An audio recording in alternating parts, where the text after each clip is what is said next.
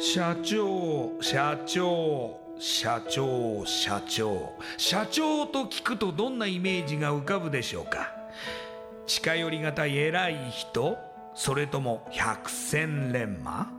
本当にそうでしょうか？社長は会社の顔。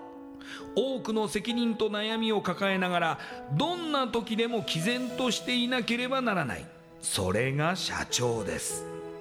輝いて見えても順風満帆に見えても過去には人には言えない。いやできることなら言いたくない恥ずかしい失敗や挫折しょっぱい話があるんです。社長チップスの塩味はまさにそんな社長たちの汗と涙の塩味。そう。社長は別名 CEO なのですから。この番組ではそんな社長たちのしょっぱい話をあなたのビジネスや仕事に生かしてもらいたい。将来社長を志す人たちに希望を届けたい。という思いのもとさまざまな業種の社長インタビューを紹介していきます。エスプライドプレゼンツ日本の底力。社長チップスラジオ。この番組は株式会社エスプライドの提供でお送りします。社長チップスってなんだろう？辞書で調べてみた。社長のカード付きポテトチップスで他の参加社長とのネットワーク作りにもなりメディア露出の PR 戦略も伝授？どういうこと？日本の底力社長チップスエスプライドプレゼンツ。日本の底力。社長チップスラジオ。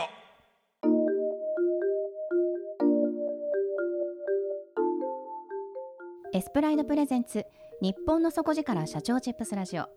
こんばんは。社長応援ナビゲーターの西川真理子です。今夜のゲストは。株式会社。バーブ。代表取締役。久保田はじめさんです。久保田社長よろしくお願いします。よろしくお願いいたしますではまずはじめに私の方から久保田社長のプロフィールご紹介させてください、えー、久保田さんは1975年神奈川県生まれ高校ご卒業後ソフトウェアの開発会社にご入社されます。交通管制センターシステムや人工衛星の携帯電話のシステム開発に携わり2003年に GMO メディア株式会社に転職。システム開発部長としてコンテンツの開発に従事されます。そして2007年7月にシステム開発会社を起業。2009年8月には経営コンサルティング業務をメインに行っていた株式会社バーブと合流。代表取締役社長に就任されます。企画から運用保守に至るまでシステムに関わるすべての業務をワンストップでサービス提供し幅広い業種への IT を活用した新規システム構築また事業拡大のサポートを行っていらっしゃいます。それではこの後久保田社長の汗と涙の塩味エピソードに迫っていきましょう。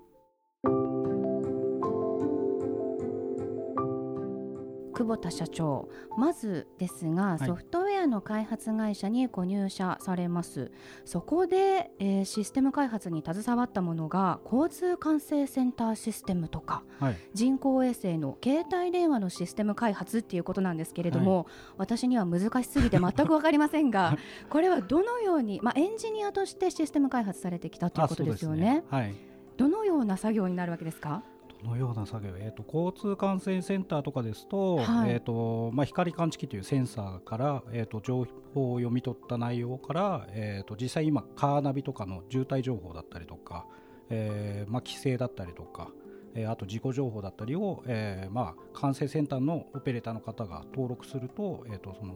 渋滞情報とか発信する仕組みを作ってました。すごいですね。でもそれってもともと高校の時に学ばれていたあ高校とは全く別でですね。はい、はい、あのこの会社に入ってから勉強しました。そんなことができるんですか？ゼロから学ぶっていうことですよね。あそうですね。はい。でももともとそのようなことがしたいと思われていたんですか？えっ、ともともとはあのまあ父親が溶接工であの機械科に入ったんですけど高校自体は、ええ。えー、と自分が金属アレルギーでですね 機械ができなくて。入ってから気づかれたんですか？入ってからそれまでは知らなかった。自分も知らなくて、あまあ、そこからこう機械の授業とかがあんまりできないんで電気っていうか電気科の方で CAD とかあの製図とかですね。とかでパソコン触り始めてっていうところでプログラムはほとんどやってなかったですね。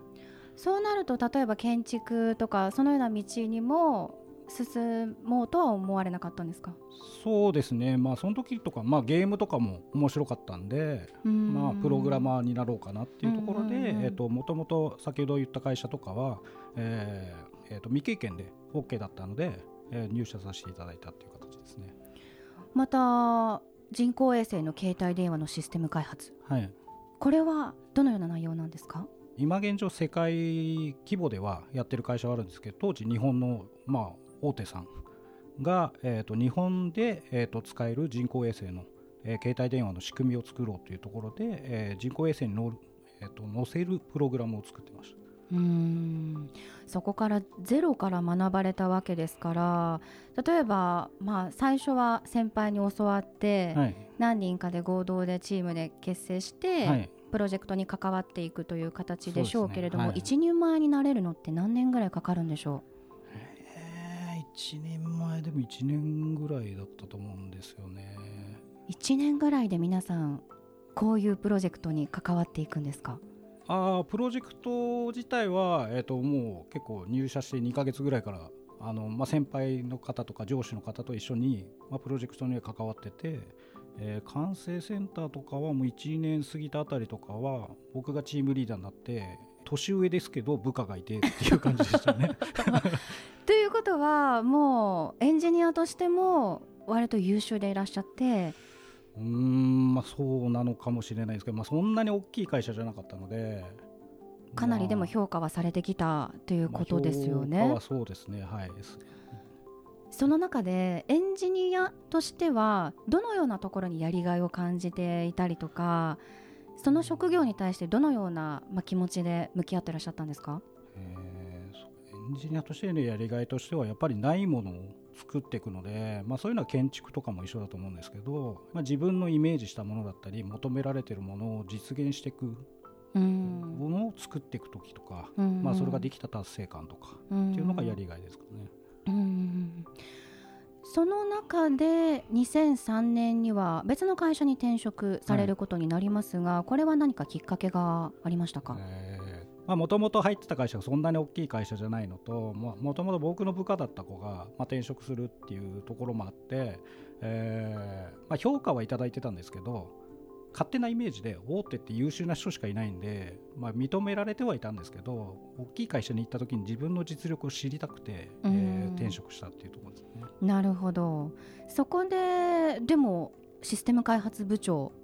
になられるわけですね。あまあ、最終的にはですね。はい、はい。そこで手掛けられたことというと今度は検証メディアの開発、はい。これは検証メディアというと？当時で言うとターゲティングメールって言われる、まあ、広告のメールを打ってそこから、まあ、例えばメールをクリックしていただくと確率でこういう商品が当たるんで皆さん広告見てくださいとか。っていう、まあ、メディアを作っている形ですね。はい、すごく順調なキャリアを歩まれているとは思うんですけれども、はい。そこでなぜご自身でシステム開発会社を起業しようと思われたんですか？まあ、今世界的にまあ SNS とか、まあ、大手さんがやられてるんですけど日本に当時なくてですねあのまあアイデアを出したら他にもいらっしゃるかもしれないんですけど、えーと当時それをまあ会社にこう提案というか新しいビジネスを作りましょうって提案はして、えーとまあ、会社には承認を得てたんですけど上場直前でですねあの証券会社に NG を出されて 本当に直前ですか、あまあまあそうですね、しうんうん。審査手続が主幹事証券がついてるぐらいだったのであの、まあ、直前っちゃ直前なんですけど、まあ、その会社的に GO なのに証券会社に NG をされてそのビジネスができなくてうーん。で、まあ、SNS だと当時でいうと例えば mixi とか、ええ。 GREE DeNA ができる、えー、と1年以上前にアイデアはあったんですよ。それなのに。まあそその時はだからできない時はまあしょうがないなっていう大人の事情もそうだしっていうので、あんまりこう起業だったり辞めるっていうつもりは全然なかったんですけど、えー、そこから mixi ができてとかでこうメディアとか騒がれてとかの後にあれをもう一回やろうよって言われた時にもう完全に2番煎じだしまあやりたくないっていう話はしてまあたまたまそれの時にえと知り合いの社長さんがいてまあその話をたまたまさせていただいたらそういうアイデアがあるんだったらお前起業家に向いてんだから起業しろって言われてまあそこまでは一切本当に起業とか考えてなくて。でまあ人物金が必要で、うん、まあアイデアはあって人はまあ部下を引き抜くのはあんまよくないですけど、はい、部下ついてくんのって言われてまあ言えば多分何人かついてきますっていう話をしてだったら足んないのはお金だからお金は何とかしてあげるから起業しなさいって言われて、えー、まあ、それまでだから何の準備もしないしもちろん会社にも言ってないし、はい、っていうところだったんで、まあ、そこでもうなんですか環境ができたんで まあ、できる準備ができたんで本当にそこからどうしようって考えてまあ、その先ほど言ったこう大人の事情でとかもあったんであの、まあ、現状もそうなんですけど僕自身は上場する気一切ないのであと株のその別に上場するのが悪いとは思ってないんですけど、はい、自分の会社だけはもう株を一切渡さず、はい、まあ、そういう、まあ、自分たちで、まあ、暴走するかどうかっていうよりはそういう自分たちがやりたい事業を見つけた時に自分たちで投資して自分たちで頑張れる会社をまあ維持する上であの株とかは一切渡してないっていうところですね。なるほどでこのバーブの会社の事業内容なんですが、はい、どんなことを行っていらっしゃいますか、えー、基本的には IT コンサルと,、えーと、システム開発をメインにしてるんですけども、はい、えー、大きな特徴としましては、えー、基本的に売上の、えー、レベニューシェアだったりとかコスト削減分に対しての成功報酬だったりで、えー、通常の開発の開発費というよりは、えー、あくまで成功報酬の方で、えー、開発費をいただいて、えー、事業の拡大とかのサポートをさせていただいております。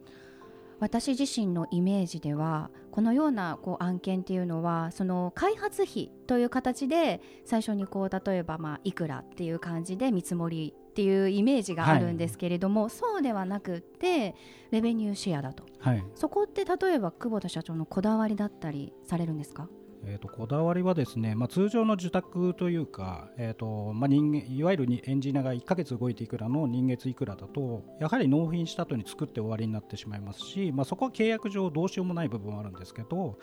えー、基本的にうちが対応させていただいているのって事業拡大だったりコスト削減だったりで、えーとまあ、末永くサービスとか事業を続けていただくためのツールなので、えーまあ、そこを続けていただくために特に売上拡大の B2C とかユーザーさんが触る部分って基本的にこう最初に作った設計からそのまんまで動くシステムってほとんどえーまあ、あるっちゃあるんですけど拡大することってほとんどないんですね。そうですよね、まあ、なのでそういう追加開発だったりとかっていう費用をまあ丸める意味合いなわけではないんですけど結果論良かったなっていうところはもちろんありますけど、えーまあ、そういう、えー、一緒に事業を作っていく形で、えー、やりたくて、まあ、そのスタイルで、まあ、ずっとやってるっていうところですね。うん。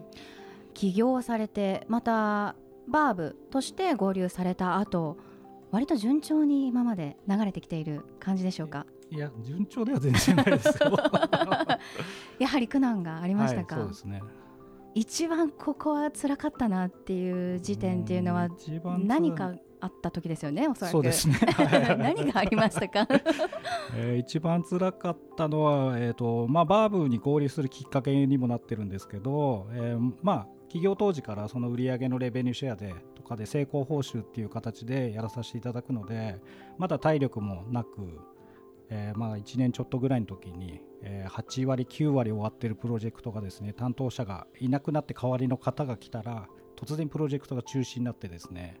あの本来まあ先ほど言ったように成功報酬なので成功失敗どころか、ね。うん、まあ、ゼロゼロというか何にも立ち上がってない状態で プロジェクトがなくなってしまってですね、まあ、その時は本当に真っ白になりましたしあの畳むことも覚悟はしましたねそのプロジェクトのためにどのぐらいの時間を費やしたんですか、えー、期間的に言うと、えー、8か月9か月ぐらいですかね。8か月9か月、はい、がゼロになったってことですか？まあまあゼロっていうか一応原価はいただいてたんで、はい、まあまあゼロはゼロですけどでもそれぐらいの案件になってしまうと会社の存続にも関わってくるような。そうですね。その時まだ5名ぐらいで、えー、えー、僕含めて、えっと、4名でそのプロジェクトをやってたので、まあ、それ以外は1人だけ違うプロジェクトやってただけだったんで、はいまあ、亡くなった瞬間はその僕,、まあ、僕はもともとそういう営業とか取りに行かなきゃいけないのもありますけど他のメンバーのやることを含め全くゼロになっちゃったのでさすがに給料とか体力もあるわけじゃないんで正直払えないかなっていうのは覚悟はしましたね。それをどうやって乗り越えたんですか、えーまあ、そのプロジェクトがなくなる前職のもともとの担当の、はい、えー、先方の役員の方が、はい、えー、別で会社を立ち上げられてて、えーまあ、このスタイルで開発している会社を潰すにはもったいないっていうので、えーまあ、本当にその、えー、亡くなる時言われた日にたまたまご連絡いただいて。はい、まあご相談というか状況をお話ししたらまあなんとかしてみるからちょっと待ってなっていうのをいただいて23日後にご連絡いただいて新規のプロジェクト見つけてきてあげたから、えーまあ、もう事情は知ってるんでまあ、あいみつ取ったりとかそういうのしなくていいからもう完全に任せるのは合意もらってるからっていうのでお仕事いただいた先がバーブだったんですよね。なるほど、はい、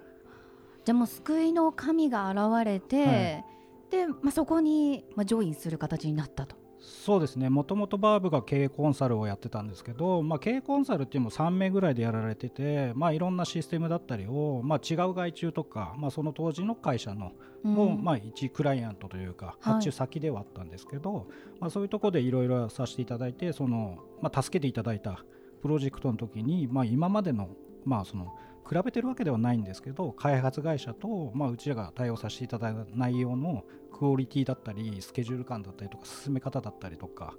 っていうのが、まあ、あ運転の差で、うん、でまあ、別に買収とかじゃないけどうちの案件を全部やってほしいっていうあのバーブがもともと持ってたクライアントをいろんな会社に出してたのをシステムを全部見てほしいっていうご依頼をいただいて、えーまあ、そこで要は代表になる前は、えー、一応事業責任者というか CTO という形で入らさせていただいて、まあ、全案件をまとめる形で、えー、一旦引き受けて、まあ、全部ができた頃に、まあ、もうメインが開発というかそのコンサルしつつ、はい、メンバー的にも開発のエンジニアがほとんどだったのと、まあ、あの創業社長があの海外に行くっていうことだったんで代表変わりますっていうので代表が代表に就任したっていうところですね。いやでも、まあ、起業されてそのこだわりのスタンスでやられててその合間に塩味のいきなり案件がなくなるという出来事を経験されて、はい、でもその案件のおかげでと言ったらあれですけど、うん、今現在のバーブでの、ね、まあ、今があるっていう形ですが、はい、今まではその振り返ってこれからも例えば経営において大切にしていきたいこととか社長としてこれだけはやっぱりこう変えないでいたいって決めていらっしゃることってありますか？まあ、社長としてというよりは、まあまあ、開発がメインなので、えーまあ、その救っていただいたのもそうですけど、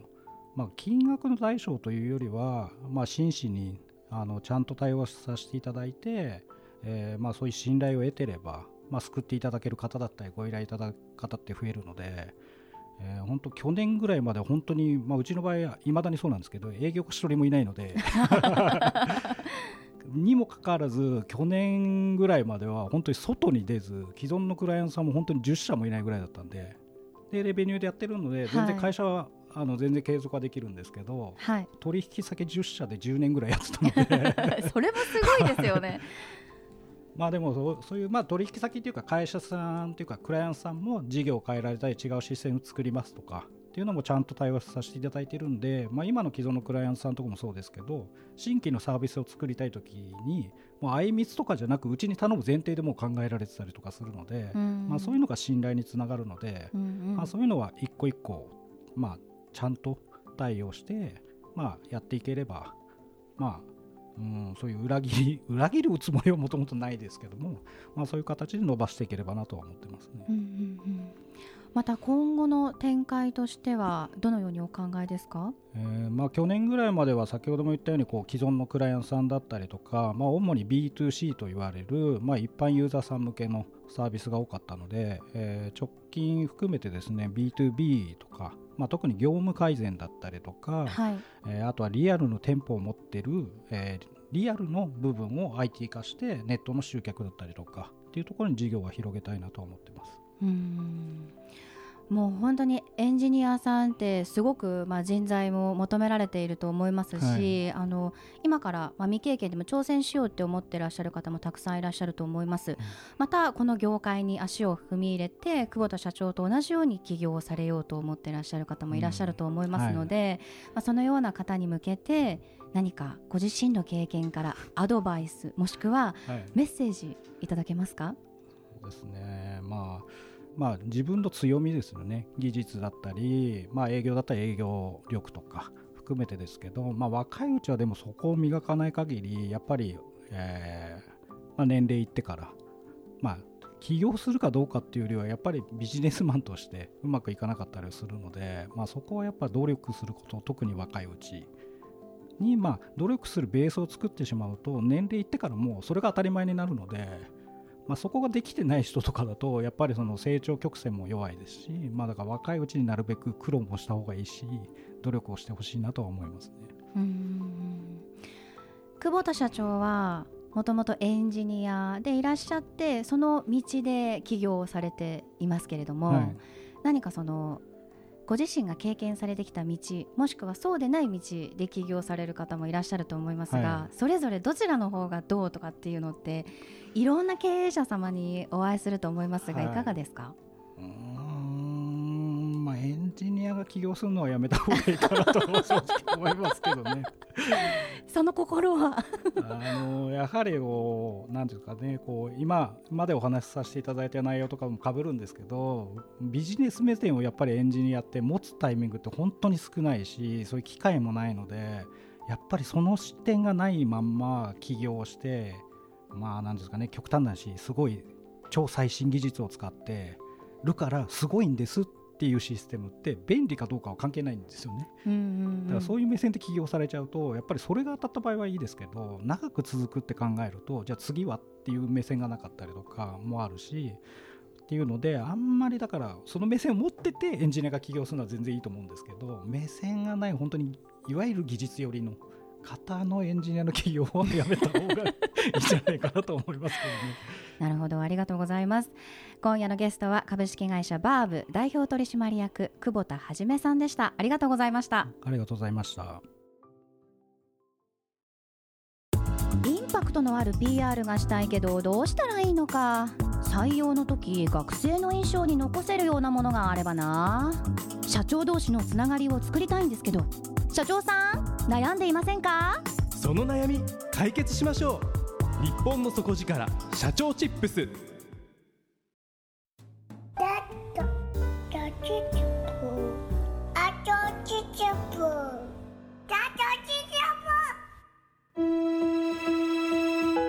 エスプライドプレゼンツ日本の底力社長チップスラジオ